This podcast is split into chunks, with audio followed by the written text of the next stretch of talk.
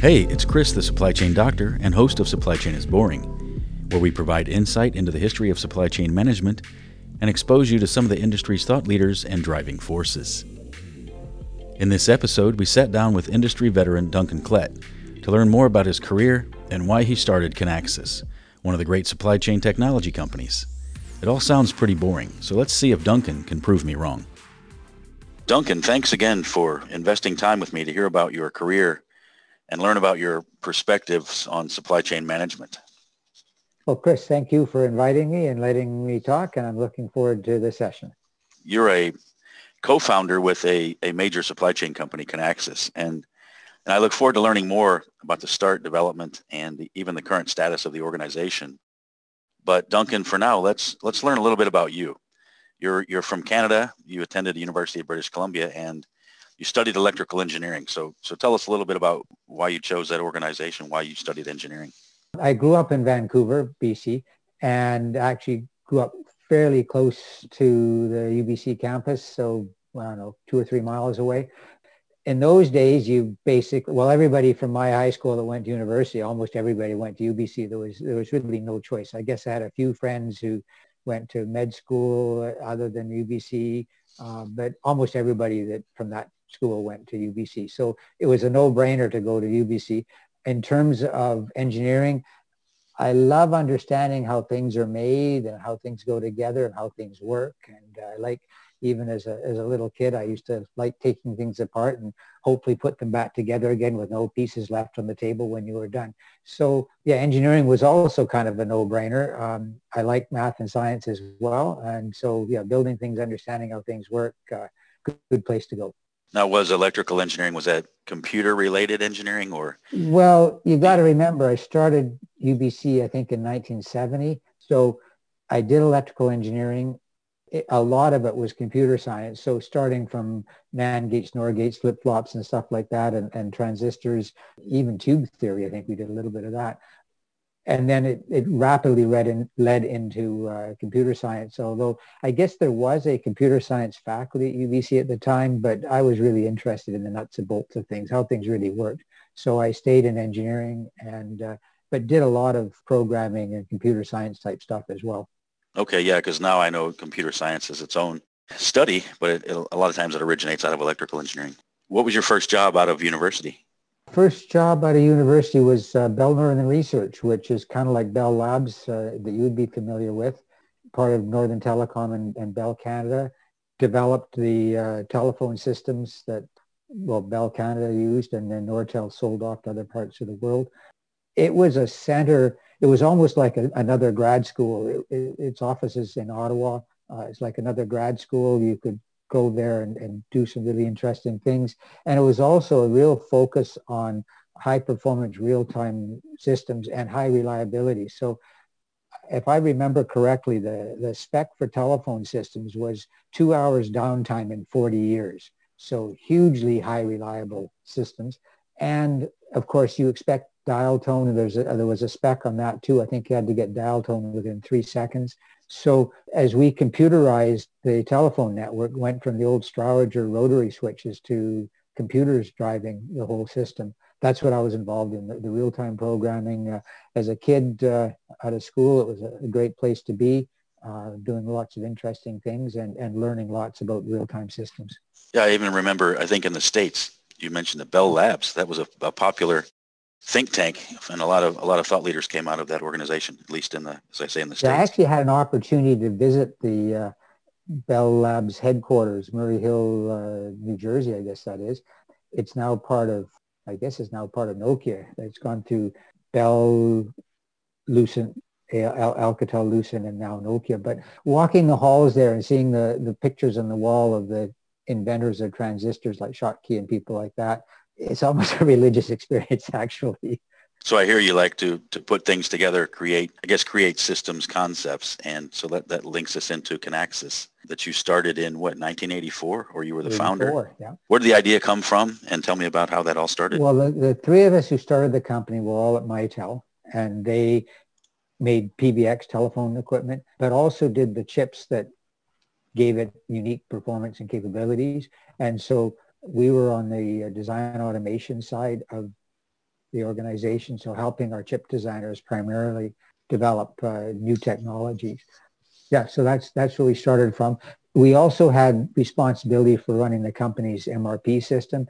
At the time, this is before outsourcing, remember, uh, 84, Mitel had its own manufacturing operations and ran its own MRP system. And it ran about 40 hours. So you'd run it once a week on the weekend and hope that it ran successfully and that the results made sense and were usable.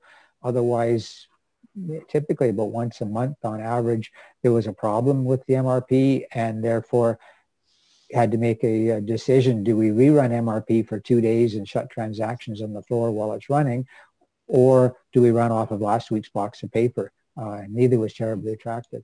At the same time, one of the other founders, so I wasn't the founding president. The founding president was Mike Cahy. But he came up with the idea that we had found a piece of hardware that ran logic simulation about a thousand times faster than we could run it on our DEC VAXes, which will definitely date me. And so the idea was maybe we could make a piece of hardware that we could run MRP in less than five minutes. With that idea, we started a company and there off we went. So it was all about giving interactivity, interaction to planners and let them really plan rather than just following the instructions on the piece of uh, the computer printout that came to them. So it sounds like just always always looking for kind of continuous improvement. You talked about the MRP systems. Yeah. And, and yeah. making them making them better.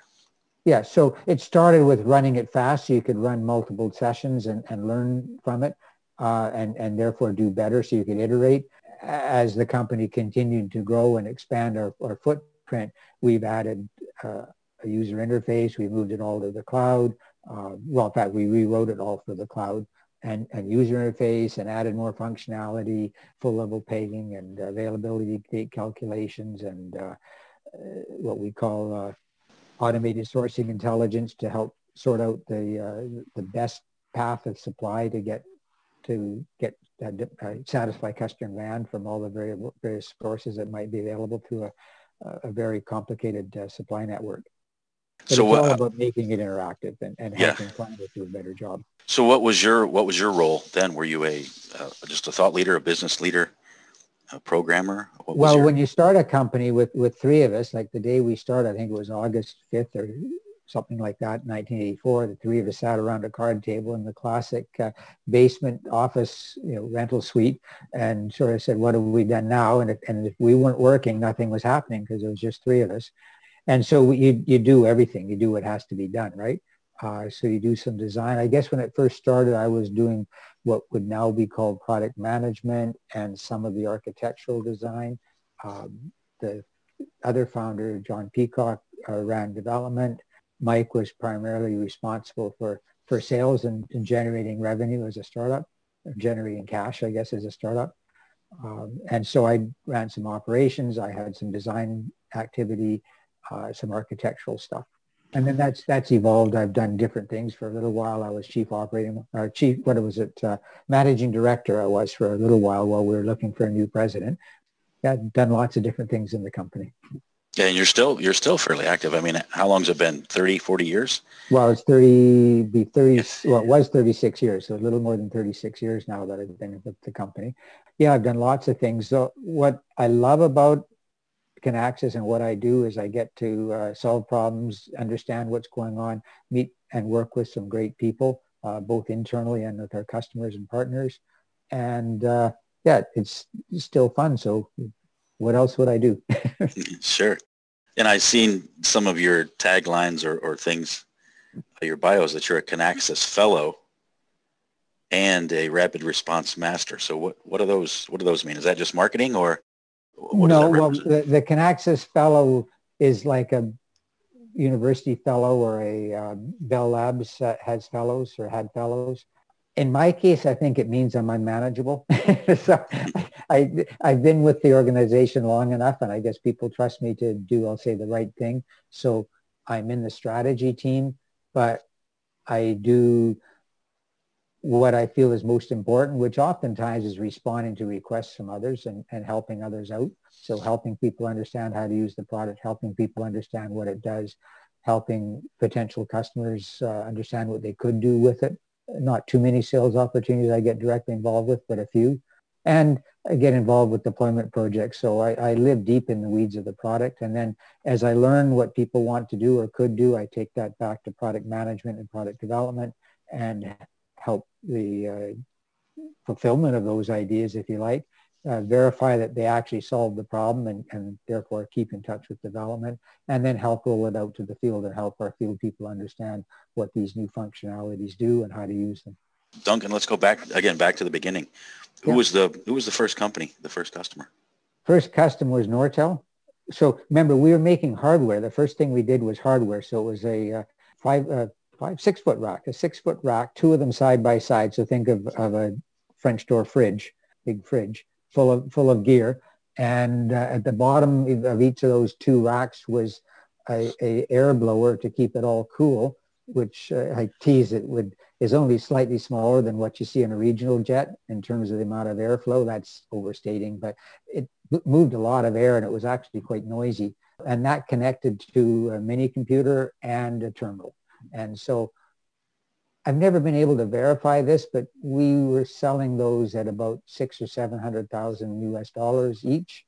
And I'm pretty sure that would make the world's most expensive personal computer because one person could use this thing at a time. And it had, uh, well, 16 racks of processors and memory. I think it had 156 megabytes of RAM in it, which at that time was huge. Of course, it's nothing now. So that did that answer the question? I think I went off yeah, the side. No, no, that's that's good. That's, any any lessons learned from you know as you grew the business or interesting stories, great successes? Uh... I think the one of the things that we all learned, and and I think you sort of know it, everybody knows it, but it doesn't hurt to re, to repeat it, and that is the first rule of business is to stay in business. So you've got to have enough cash to uh, do things like meeting payroll and pay the rent and at times that's a challenge when uh, when you're selling a big piece of gear like that, it takes a long time to get it closed. I think the original Nortel contract had 26 different signatures on it. And if you think working a contract through an organization takes a week of signature, well, there's a half a year gone, right? and just, yeah, that's from when it's, when it's a done deal until it's a done deal is, is half a year. That can be challenging in terms of cash. Uh, we actually tracked our daily cash projections and, and projected out our daily cash requirements. So cash is king is, is the other, uh, another learning. And then the, the third one I'd say is the customer is always right. The customer may need a little bit of um, re-education, I'll say, but ultimately it's the customer that drives the business. So we've always had a very customer intimate uh, business model where we really work closely with the customer understand what their business is, understand what their needs are, and really help them get value and, and be successful. And that personally gives me a huge amount of pleasure when I see that a customer is able to do something that they were never, never able to do before or find uh, a situation that they can solve the first time they look at data and rapid response. They see something they didn't expect and they can send an email or get on the phone or whatever and, and solve a million dollar problem just like that because they were able to see the impact of something and take advantage of that, which they never knew before. New ideas and new ways of doing things. Yeah, the, yeah. So rapid response, you've said that a couple times. What is what does that represent to you? Well, rapid response is, is our product, a single model of your entire supply chain, as, as much data as you can get from your own organization, from your customers, your customers' customers, your suppliers, your suppliers' suppliers, load that into rapid response. It all lives in memory. It's always in memory. It's not like a system that loads data into memory, runs its batch job and shuts down again. It's, it's always there. It's always on. And as the data changes, it recalculates automatically and keeps, gives you a view of exactly the state of your supply chain. Plus, we have something else, which is, as far as I know, really unique in in the database world, and that's built-in versioning. So we don't have, well, we have one version of the truth, but we have multiple one versions of the truth in the sense that you can create a child scenario off of any other scenario, and then you can go change data as, as much as you want. So if it's a private scenario, you can change any data that you want to simulate the impact of that change or those changes and uh, uh, see what it does to your supply chain. So we have customers that keep snapshots of what was the plan last week, what was the plan the week before that. And then they also do contingency planning with it to say, well, what if this supply disappears? So then you can shut off a part source, see what that does to your availability of custom orders and things like that. Uh, so hugely powerful system. And we don't store all the data. We only store the changes. So it's very efficient in terms of how much memory uh, it takes and how long it takes to load up and things because of the way we do our, our multi-version, multi-scenario database. It sounds almost like a, a modeling simulation tool, correct? Well, it is. That, that yeah. is what okay. it is. All right. Exactly. Now it happens to run the, the current plan, if you like, the, the, the company operating plan is more like your normal system where you say, you know, what's going on to do, what are the recommendations, what are the actions, things like that. Is understanding. Let's look, let's look into the future, Duncan. What, if you had to start another company, what would you be looking at today? Good question. So I would say I actually listened to uh, Bill Gates, a, a Bill Gates uh, interview uh, yesterday, and he commented that if you start a company, you'd really better love what you're doing because there are going to be times when it's tough. And if you don't love what you're doing, you'd do what any sane person would do and do something else. So uh, I'd say that's the first thing is, is find something that you love doing and then stick at it. As I said, the first rule of business is to stay in business. So if you decide that it's not going where you want it to be going, figure out what you like, figure out what's fun, maybe do a pivot to towards that if there's a better market opportunity, but it still has to be something that you enjoy doing. In terms of supply chain specifically, boy, there's um, lots going on. The complexity of companies. So I remember when we were at Mitel, HP be, had $4 billion in revenue and people just shook their heads and said, wow, what, what a huge company. Now, 4 billion in revenue hardly raises an eyebrow, right? Like you're talking 40 or more billion dollars in revenue for a company that is significant, I would say. So part of that, I guess, is inflation, but part of that is the complexity and the scope of products and the scale of, of the market that people are able to address. So back to supply chain, how can we help people manage their supply chains with another order of magnitude increase in uh, the data volumes and, and complexity of what they're trying to do? Uh, every company is similar but different. So every company I say, well, every successful company at least has some unique aspect of either their product or their market or their processes that lets them stay in business. And so you have to satisfy that unique requirement for each company uh, as they magnify by or ampl- amplify by, by 10x. Uh, so I think that's the challenge in supply chain. Uh, what tools will be needed to do that? Well, clearly you can't just keep, in, keep throwing more and more people at every problem. So computers are, are involved more and more. The need is there to automate more and more. So if you can automate 80, 90% of the supply chain transactions, that means that your people can get five to 10x more value uh, from the time they spend on doing something themselves. So that's huge. So I think automating uh, activities, connecting the, the links, so one of the things that I've been promoting a lot of late, but I've had it in the back of my head for a long time, is that managing a supply chain, we should be thinking of that as a control system. So in engineering, an awful lot of engineering curriculum, curriculum deals with uh, control systems, uh, the math to, to understand how to manipulate and optimize those things, but a lot of it deals with control theory. And one of the big aspects of control systems is delays. So all, every control system pretty much has a has a feedback loop. So if you think of your cruise control in your car, it's sampling the speed and adjusting the throttle thousand times or more a second, and that they that keeps a pretty smooth speed and it, and it works pretty well. You if you think about it for just a second, if the cruise control only adjusted the throttle once every minute, it would not be a smooth ride at all. You'd be eh, over accelerating and then slowing down and then speeding up because it would have no way of it would have no way of responding to the changes of up and down the hills or around curves and things like that that would slow you down.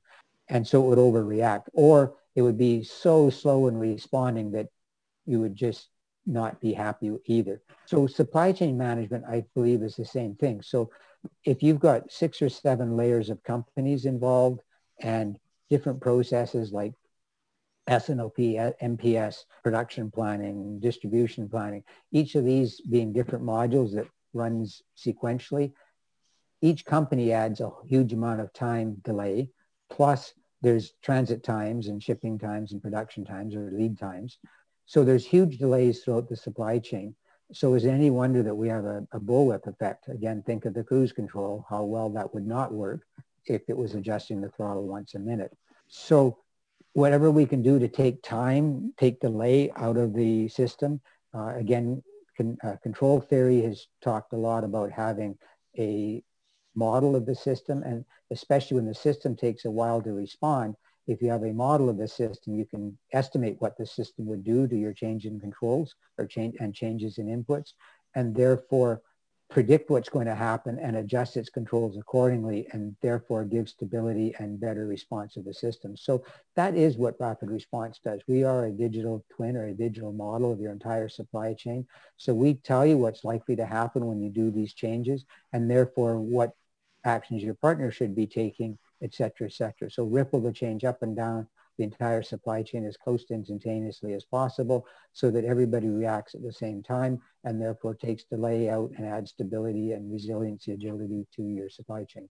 So that's some of the things that people could be looking at, I guess. That you've given me another idea, Duncan, it's, you know, a lot of the cars now in the States, they have this, uh, I don't know what it's called, but they have the lane assist and the and yeah the uh, lane keeping assist. Lane yeah. keeping and and you put the the cruise control on and it, it lets you know how close you are to the car ahead of you. It slows down and adjusts. Yeah, the automatic cruise control is, is, is again another enhancement because it's got additional sensors and additional elements going into the control and it's expanded now. So with the cruise control and the lane keeping assist and the uh, proximity detection, it's now controlling not just throttle but also uh, brakes and steering it's extended what it's what it's managing.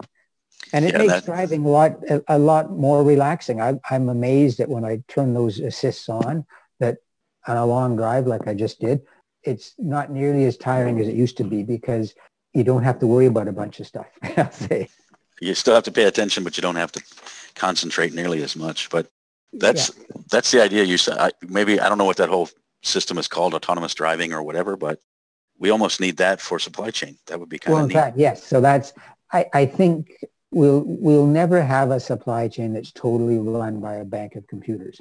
There's stuff that's just outside of the scope of whatever program you've got. Now you keep adding to what's automated and what's adding to what the computer does, but as your scope goes up by a factor of 10, then the the likelihood of, of more uncertainty and more unexpected variations increases and therefore there's, there's still lots of work for people to do, if only in improving the system. But in fact, analyzing some different situation, building relationships. So the computers don't set up relationships with each other automatically. Um, they can find out what services are available, I guess, but they can't set up a relationship. That takes people to set up the relationship, and then the people set up the computers to do the uh, the standard normal normalized transactions. Uh, so people still need to be involved in the supply chain to extend it, adding adding new participants, changing changing how it operates, et cetera, et cetera. Now, Duncan, you dropped a lot of terms in there, S&OP, MPS, bullwhip, and that makes me start thinking about APICS, which I'm a fan of APICS, and, and many of our listeners will be APICS fans. So you have a bit of history with APICS or ASCM. Yes, uh, ASCM now, or CAPIC as it's called in Canada. I've been a member for I think 40 years or so.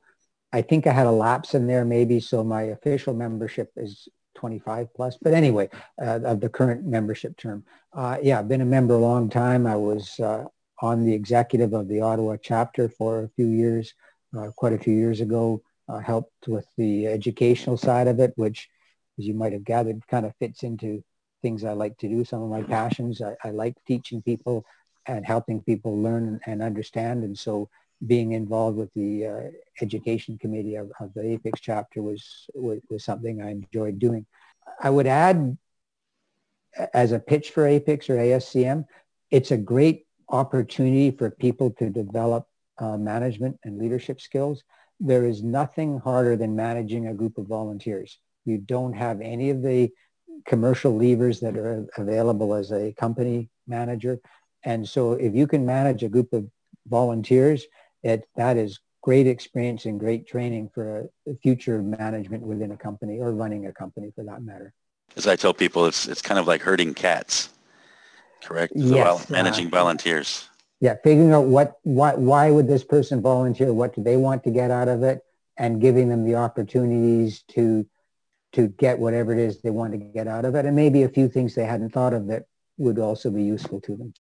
Now, something that might apply to what you know Kinaxis is doing or has done is is the beer game. Have you ever heard of the beer game associated with? Yeah, well, I've, I've heard of the beer game. Uh, funny you should ask that, Chris. Is is I think it was just last week for the first time ever I actually played in the beer game. Beer game, and it was very informative. I'll say. I mean, I'm certainly well familiar with the operation of the supply chain and, and well familiar with the operation of the beer game. I was put in at the retail level, so I was driving it. I was very conscious that decisions I was making at the retail level would impact the three levels below me. And therefore tried very hard to, to keep stability and still screwed up a bit, not as it turned out nearly as badly as, as another team that was playing at the same time, but it was very instructive. And that leads back to what rapid response, the Kinaxis product does is at the end of the game, I wished I could have told my warehouse what I was doing and why I was increasing or decreasing my order. I wish I knew what they were going to place as an order for the next cycle. And, and similarly, why they didn't satisfy the demand I was passing at them. Uh, I presume it's because they ran out of stock, but uh, I don't know for sure, nor do I know what they were ordering from the distribution center, et cetera, et cetera. So if we'd had concurrent planning where we could all see what each level was doing, and if we'd had collaboration so we could talk and I could say, look, I'm decreasing right now because I've got too much inventory, but only for this one period because then I'll burn it off and, and we'll be better. So don't you overreact. Or I'm increasing because I think there's been a, a, an increase in demand, which I think is, is sustaining. So therefore, you should be increasing your uh, your your production as well, et cetera, et cetera. So that's the collaboration. So I'm dying to try this again with collaboration and concurrent planning going on and see if the results are significantly better. I'm sure they will be. Yeah, it's always an interesting game, it, it, especially if you're not familiar with the ideas of collaboration and sharing at the start. It can become very frustrating. You're like, what? Well, like, in fact, like, the beer game doesn't let you collaborate or, yeah. or, or communicate. So that prevents you from doing so. Uh, if you could, I think that would be really interesting to see how much better the supply chain would operate. Well, Duncan, anything else you'd like to share about your history or, or what you're thinking about before I ask my, my last questions? Well, that's been a, an interesting conversation. I think we've uh, covered a lot of ground here. Thanks, Chris. Uh, so yeah, well, mm, well, one thing just just to get your perspective on this, you know, you know, something I like to conclude with is always getting the guest perspective on the future of careers in supply chain management. So do you have suggestions or guidance for anyone, any students entering university that might be looking at supply chain management or even experienced professionals that might want to make a career change into supply chain management? Any thoughts there? Well, first of all, I'd say I think this goes on a theme you have, Chris. Supply chain is by no means boring. Hmm. on one hand, we're trying to do the same stuff that we've been trying to do for, for 40 years, get the right stuff to the right place at the right time. But there's so much variability and there's so much complexity and uncertainty going on. It's no by no means boring. And I think in terms of students, the first thing is how many students even know that they could potentially have a career in supply chain and it, it might be something interesting. Uh, so for sure, they need to be thinking about data science and statistics and maybe some optimization. There's a lot of math. I would like to see supply chain planning get renamed as it gets refocused and becomes like either network planners, which is one way of looking at it, or network managers, or even supply chain engineer uh, would be an interesting title to indicate the higher level of, of I'll say, academic uh, involvement in it and uh, the difficulty and complexity of, of being successful, of, of, successfully managing a very complicated supply chain. Yeah, one thing I, I keyed on is just you, you mentioned it about 10 minutes ago was the, the focus on regardless of how we automate transactions in supply chain, there's still going to be a need to manage the relationships. Yeah, so key. everything is people, process, and, and technology. They, they really go together. To some extent, the technology is the least. On the other hand, you can adjust the processes based on different technology or you need to adjust the processes to take advantage of different technology. And that means almost always that you need different uh, skills in the people that are, are operating it.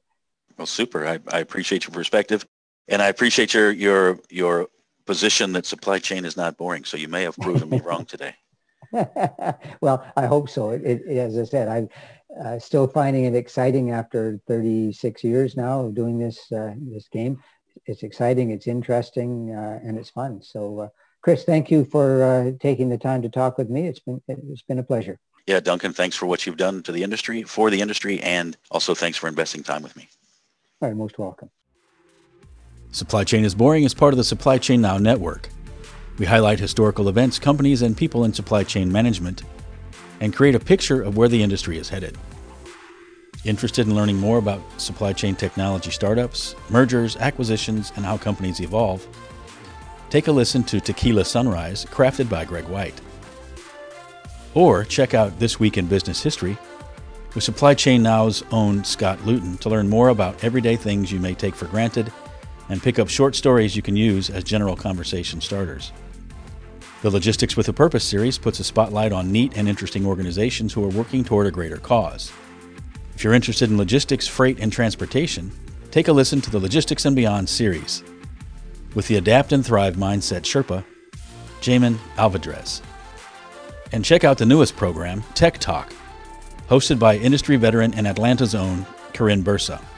Bursa will discuss all things digital supply chain. If interested in sponsoring this show or others on Supply Chain Now, send a note to chris at supplychainnow.com. And remember, Supply chain is boring.